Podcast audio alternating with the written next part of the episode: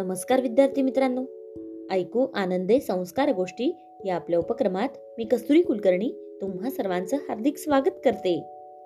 आपल्या या उपक्रमात आज आपण गोष्ट क्रमांक चारशे एकोणपन्नास ऐकणार आहोत. बालमित्रांनो आजच्या गोष्टीचे नाव आहे पोपटाचे तीन सल्ले. चला तर मग सुरू करूयात आजची गोष्ट. एका व्यापाऱ्याकडे एक बोलणारा पोपट होता. त्याला एका चांदीच्या पिंजऱ्यात ठेवलेलं होतं. आणि व्यापारी त्याची मोठ्या प्रेमानं देखभाल देखील करायचा. पोपटाला जे काही खायला हवं असेल ते सर्व व्यापारी त्याला देत असे. पोपट व्यापाऱ्याबरोबर तासन तास गप्पा मारत असे. त्याच्या प्रत्येक प्रश्नाचं समजूतदारपणे उत्तरही देत असे. बोलता बोलता एक दिवस पोपट व्यापाऱ्याला म्हणाला व्यापारी मला सोडून दे. मला स्वतंत्रपणे जगायचं आहे. परंतु व्यापाऱ्याला हे मान्य नव्हतं. तो म्हणायचा एवढं सोडून दुसरं काहीही माग. मी ते तुला नक्की देईन. मग एक दिवस पोपट म्हणाला तू मला सोडून दे. मी तुला तीन सल्ले देईन. त्यांचा तुला आयुष्यभर उपयोग होईल. व्यापारी आता विचारात पडला. मग त्यानं पिंजऱ्याचं दार उघडून टाकलं. पोपट उडी मारून व्यापाऱ्याच्या हातावर येऊन बसला आणि म्हणाला आता माझा पहिला सल्ला ऐक. तुझी धनसंपत्ती नाहीशी झाली तर त्याचं दुःख करू नकोस. पोपटाच्या या गोष्टीला व्यापाऱ्यानं फारसं महत्त्व दिलंच नाही. आणि तो म्हणाला यात तू नवीन काहीच सांगितलं नाहीस. हे तर मला माहीतच आहे. मग पोपट उडून छपरावर जाऊन बसला आणि म्हणाला हा माझा दुसरा सल्ला ऐक.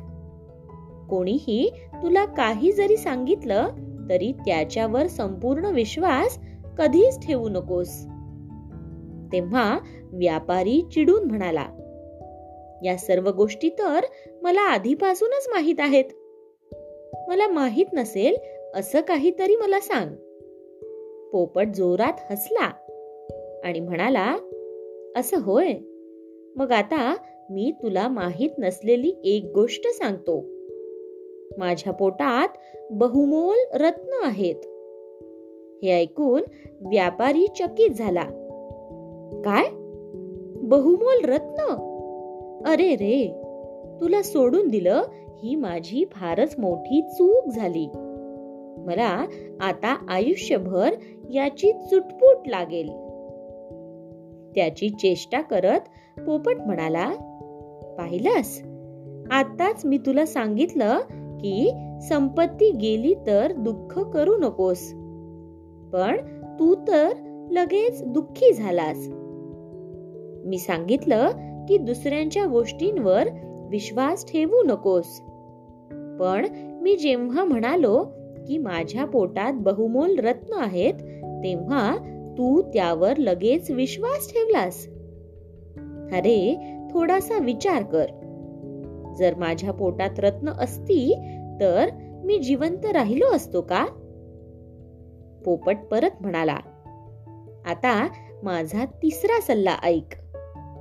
कोणी काही जरी सांगितलं तरी आपली बुद्धी वापरून त्याचा नीट विचार कर. केवळ कानानं ऐकणं पुरेसं नसतं. हे ऐकून व्यापारी आणखीच गोंधळून गेला.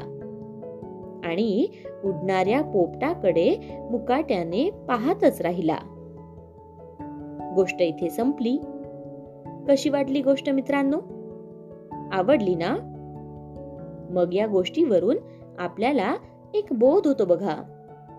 तो बोध असा की कोणी काहीही सांगितलं तर त्यावर चटकन विश्वास ठेवू नये. त्या गोष्टीचा आपण आपल्या बुद्धीप्रमाणे योग्य अर्थ लावावा आणि मगच योग्य तो निर्णय घ्यावा. काय? येते ना लक्षात?